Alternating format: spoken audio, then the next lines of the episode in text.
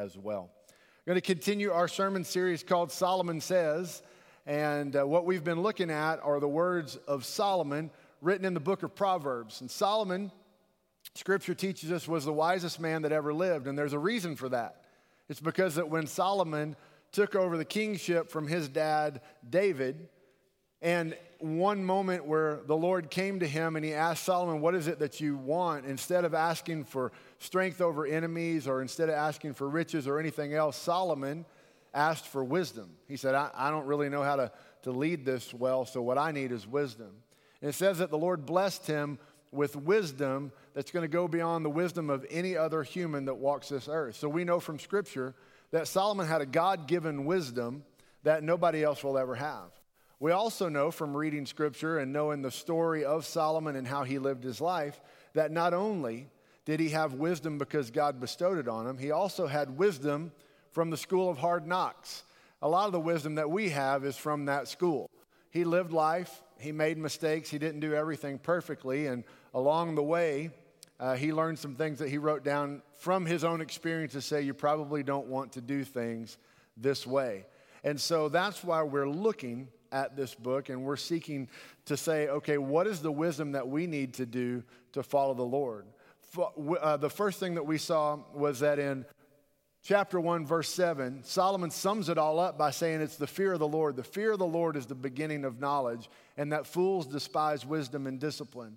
And so it is the fear of the Lord, it's putting God in his proper place in your life that is the beginning of all wisdom. It's acknowledging Jesus as Savior and Lord, and then learning to navigate life from there that's going to get you into the right place.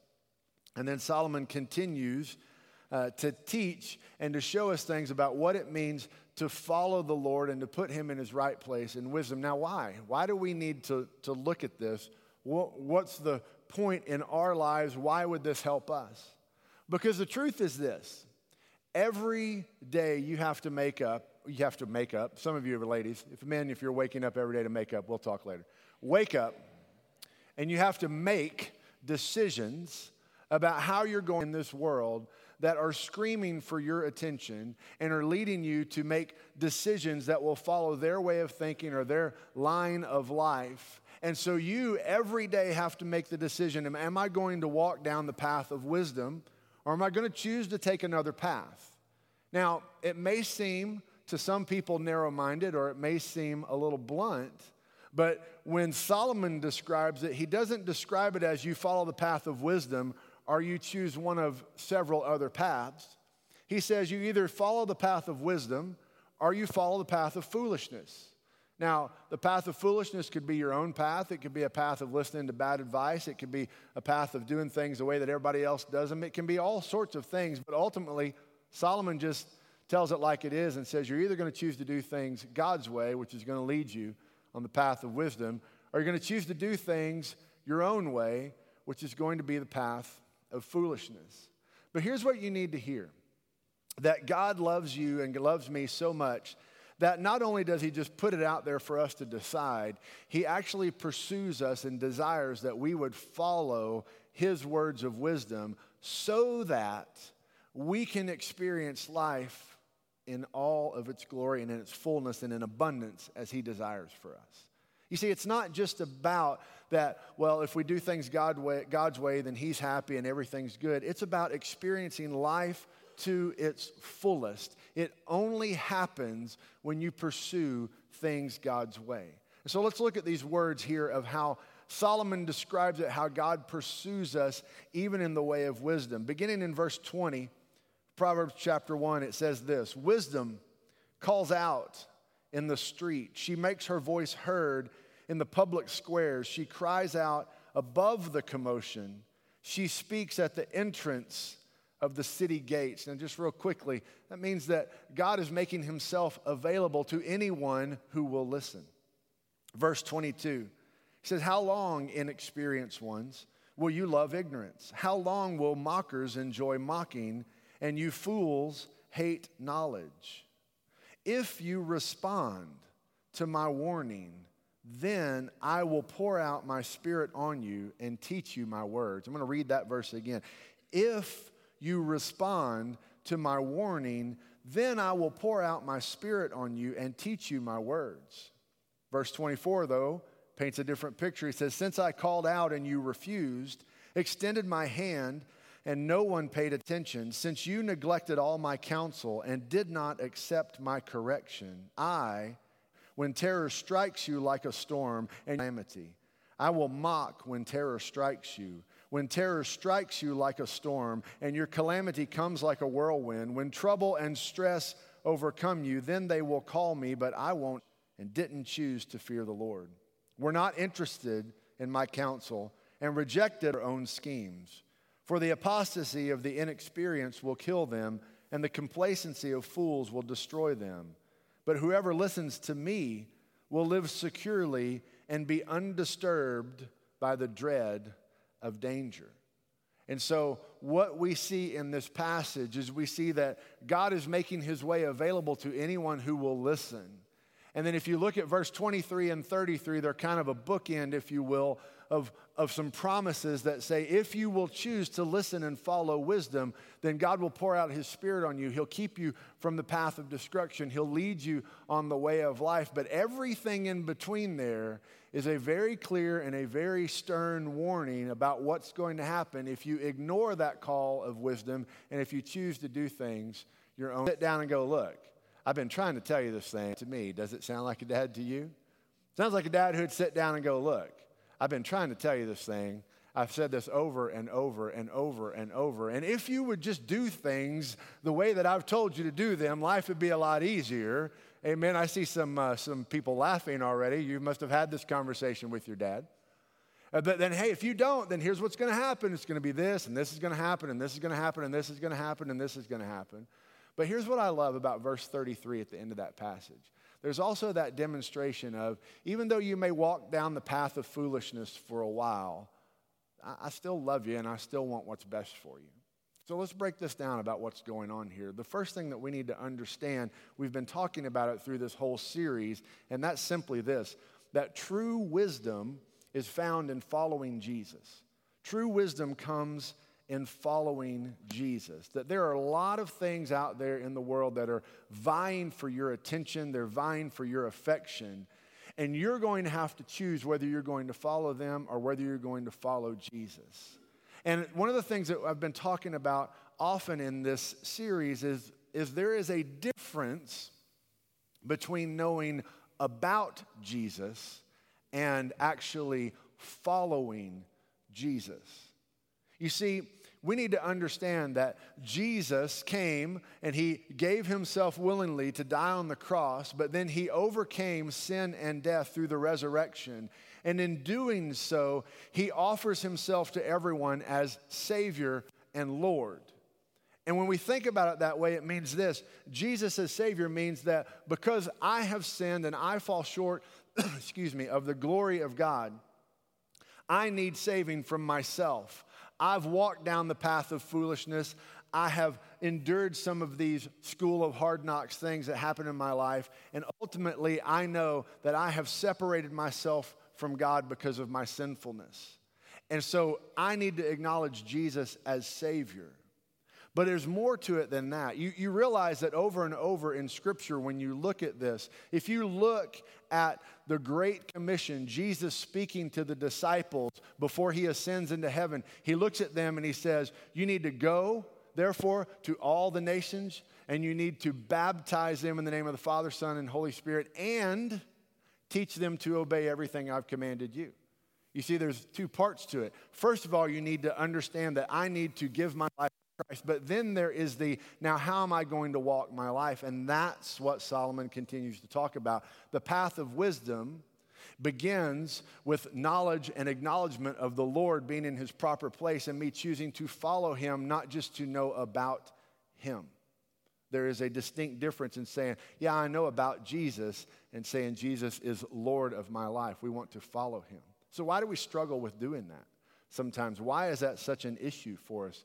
Well, I've said it this way as well. You know, when you begin to try to follow the Lord, what you will run into is some of the things that are in God's Word will run counterintuitive to things that you've experienced or that you know. You'll be going, Well, I, I've always done things this way.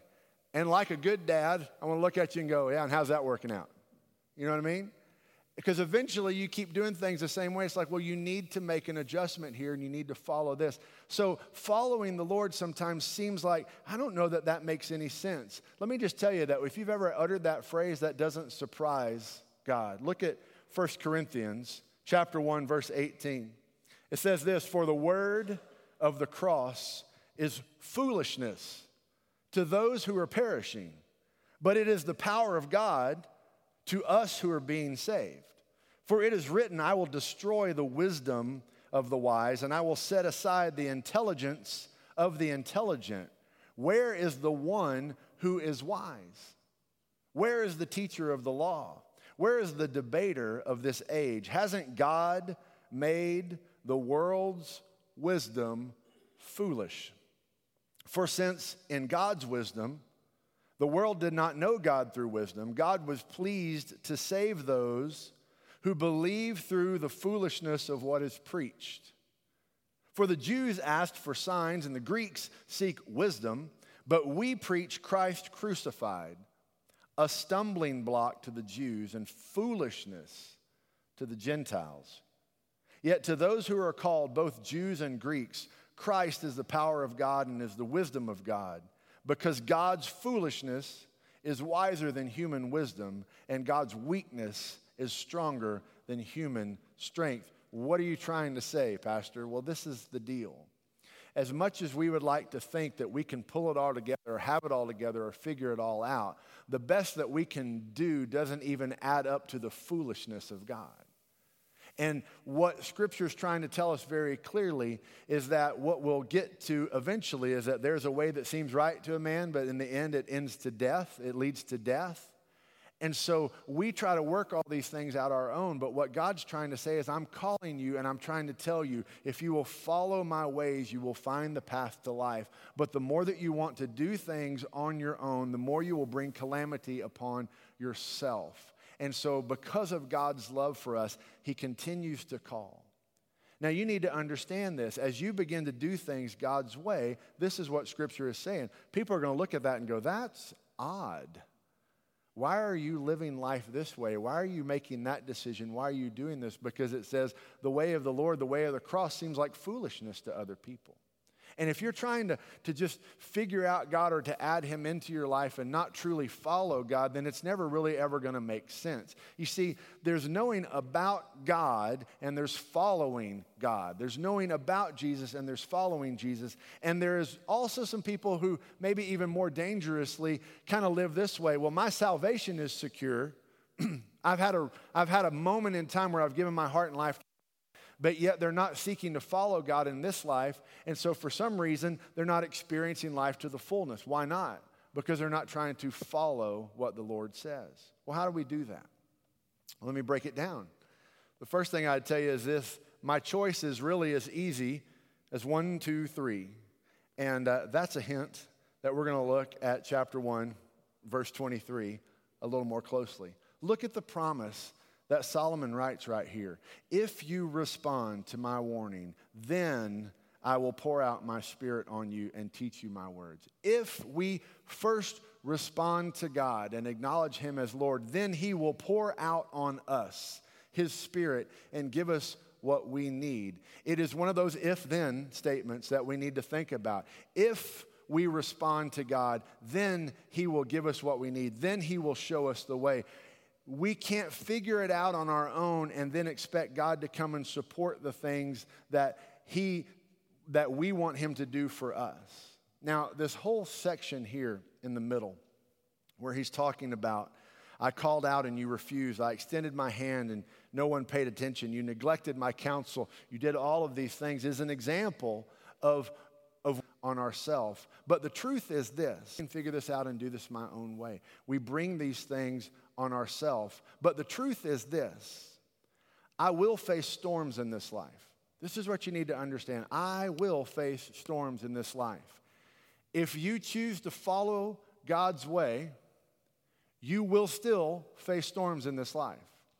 If you choose to do things your own way, you will still face storms in this life. I believe Scripture is clear over and over and over and over about the fact that in this life we will have trouble. In this life there will be difficulty. There's a reason for that. We live in a broken world, it's broken by the sinfulness of mankind. We've all sinned and fall short of the glory of God. We're all in need of a Savior. And because of that, this world does not work like it's supposed to.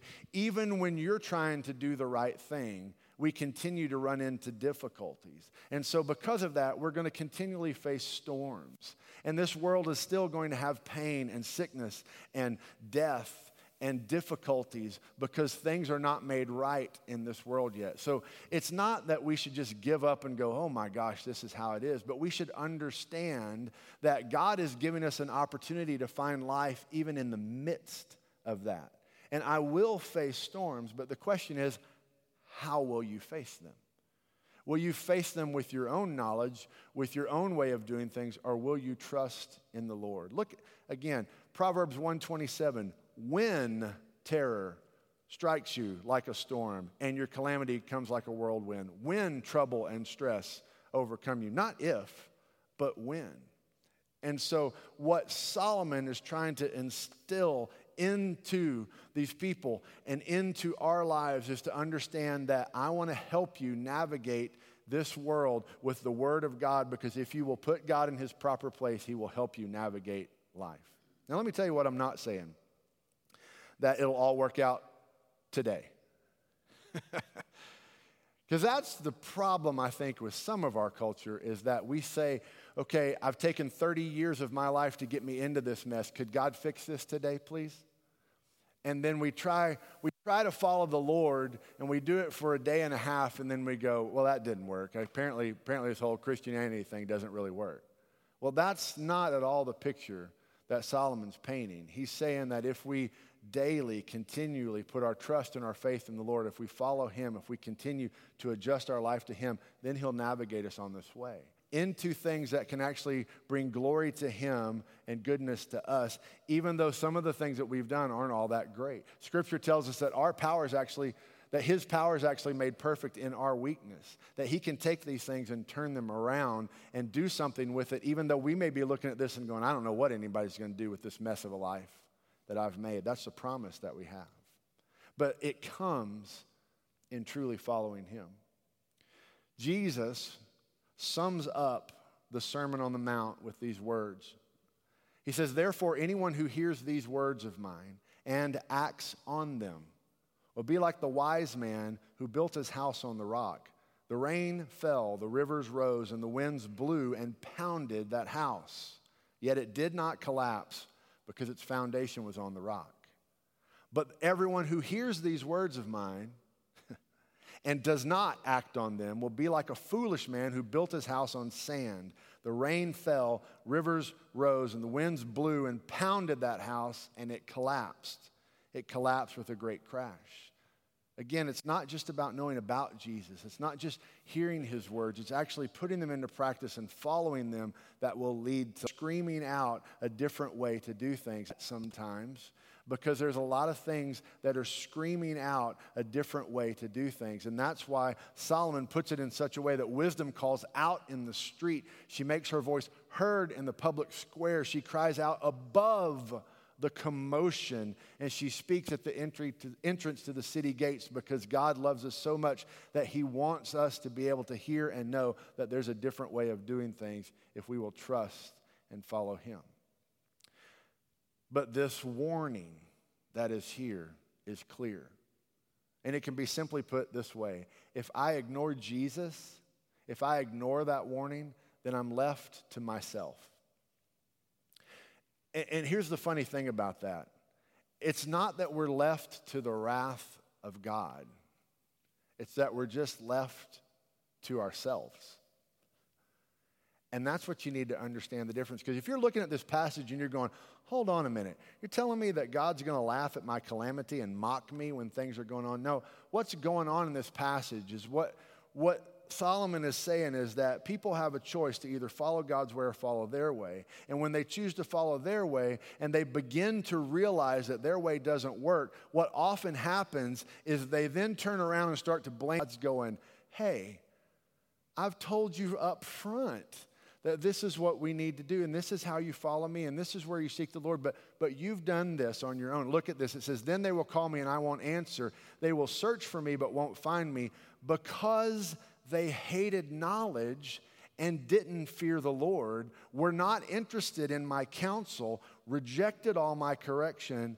They will eat the fruit of their way and be glutted with their own schemes it says, because you ignored this, because you walked this way, now all of a sudden you're trying to find me in all this, but I told you up front, it's not that God's waiting to punish us. He's, he's brokenhearted saying, Why didn't you follow me? You know, honestly, it's kind of like this.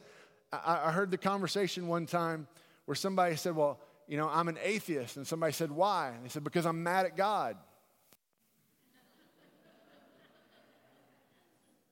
now, think about that. How can you be mad at someone who doesn't exist? And it, that's kind of how this all comes together where we say, I want to ignore God. I don't want to do things His way. I've walked down this road, and then now I'm mad at Him because all these things that I've brought upon myself. That's what He's saying. He's going, I'm, I'm offering my hand, I'm extending this. And so here's what you need to, to see in this is it, there are some harsh words here. But, but look at this the warning is strong but the promise is stronger. It's not just if then, it's if then, but. If then, if you will listen to me, then I will pour it out. But whoever listens to me will live securely and be undisturbed by the dread of danger. So again, Solomon is sharing these words because he desires that people learn wisdom and discipline, and he's sharing them. And in this context, he's sharing them to his son. And there, are, there is nothing that a dad wouldn't do for their children to try to warn them and keep them. And so Solomon's not pulling any punches. He's saying, I want to make this as clear as I possibly can. If you will go this way, you will find life. But if you go this way, let me paint the picture of what's going to happen in your life. I promise you, we could stop right now and we could have people stand up and start giving testimonies and say, let me tell you about following some of these foolish paths and why you shouldn't do them. And anybody would be able to share with me today on some of those things? Don't be embarrassed. I've got my hand up too. Yeah, we've got heads nodding and stuff like that. But you know what, what else would happen? Sometimes people would look at you and go, Yeah, but I think I can figure it out in a different way. Nope. And it's doing things God's way. So the foolishness, and you're not going to be immune to it. There's really only one way to life and it's doing things God's way. So the warning is very strong and very clear, but the promise is so much stronger. Whoever listens to me will live securely and be undisturbed by the dread of danger. That's what this means. It means that even in the midst of this broken world, the people who choose to know and follow Jesus are able to navigate this mess with hope and to be able to live securely, even though things around them may be very chaotic. We're not going to be able to fix everything about this world. It's not going to happen until Jesus comes to restore it. That, that's just the reality of where we're going to live. Honestly, in, your and my, in yours and mine lifetimes, it, it may even get worse. But even in the midst of the culture going in one way, we can choose to follow Jesus and find peace and life and hope, even in the midst of calamity. But what's happening here is truly what Solomon is saying is you've got to make this decision on your own. I can't make it for you. So I want to paint this picture for you of the path to foolishness and the path to wisdom, the path to life or the path to death, and you have to make that decision. And the truth is, you don't just make that decision once, you make that decision daily. You make that decision every day of whether you're going to choose to continue to follow God's ways. Again, that's why your salvation can be secure from the moment you ask Christ in your life. But sometimes we can go down this road and think, okay, thank you, God, I got it now from here, and end up off in the ditch somewhere where we shouldn't be. Because what happens is, this is a truth about God that we need to understand. Ultimately, God will give to me what I have chosen. This is the picture that's painted here ultimately, God will give to me what I have chosen. God will never force himself upon you. He is just calling out above everything else, inviting anyone who will listen to follow and come to him. That's the way that God works. He calls to you, He opens Himself up to you. It says in Scripture that God demonstrates His own love for us in this that while we were still sinners, Christ died for us. He has done everything on His part to make the path to Him clear, but ultimately, He's going to give to us what we have chosen. If we choose the path of life and following Him, then we will have that. But if we choose the path of foolishness, then ultimately we're going to reap what we sow. And the truth is, I've talked with so many people, and myself included, on some of these things, that I can tell you at the end of that path, there's nobody that you can really ultimately look at other than yourself and go, I made that choice and I've got to live with these consequences. And so it's the grace of God that then meets you at that point and says, you know what? You don't have to live with those on your own. Because if you will know and follow me and turn around and start doing things today, then we will get you out of this. But here's the trick it doesn't happen overnight all the time. It takes time, it takes consistency of doing things the right way, of doing things God's way to begin to experience that life in all its fullness. Your salvation can be secure in a moment, but life happens over a lifetime. So I want to close with just an example that uh, was so poignant this week as we celebrated Roger Grizzard's life. And I know many of you may not know who Roger Grizzard is. Some of you are highly aware. He was a man that was a member of our church. He owned the pizza place here in town. He loved Weatherford community like nobody ever will probably love it again. I mean, he just did so much for this community and for so many people. But here was the thing that stood out with all the testimonies and all the things coming together about Roger's life as we prepared to, to do that yesterday. And this was the thing that stood out to me that I think is so relevant with what I'm saying right here today and what Solomon is teaching right here today. I shared this yesterday at the memorial, but I'll share it again today. When I was doing my homework, to my knowledge, Roger never gave one single gift that would have merited headlines or got his name on the side of a building or had a fund named after him or anything else. But he gave so consistently and with so much love that over a period of 40 plus years, when Holly, his daughter, said to a room of about 22, 2,500 people, and then about another 1,000 people online, when she said, If you ever had something given to you by Roger, a hat, a t shirt, a pizza, a, a quarter, help, lodging like that, would you stand? Everybody stood. That's how you make such an impact. That's how any one of us can just take and do the right thing one day at a time, and it begins to add up over 40 plus years.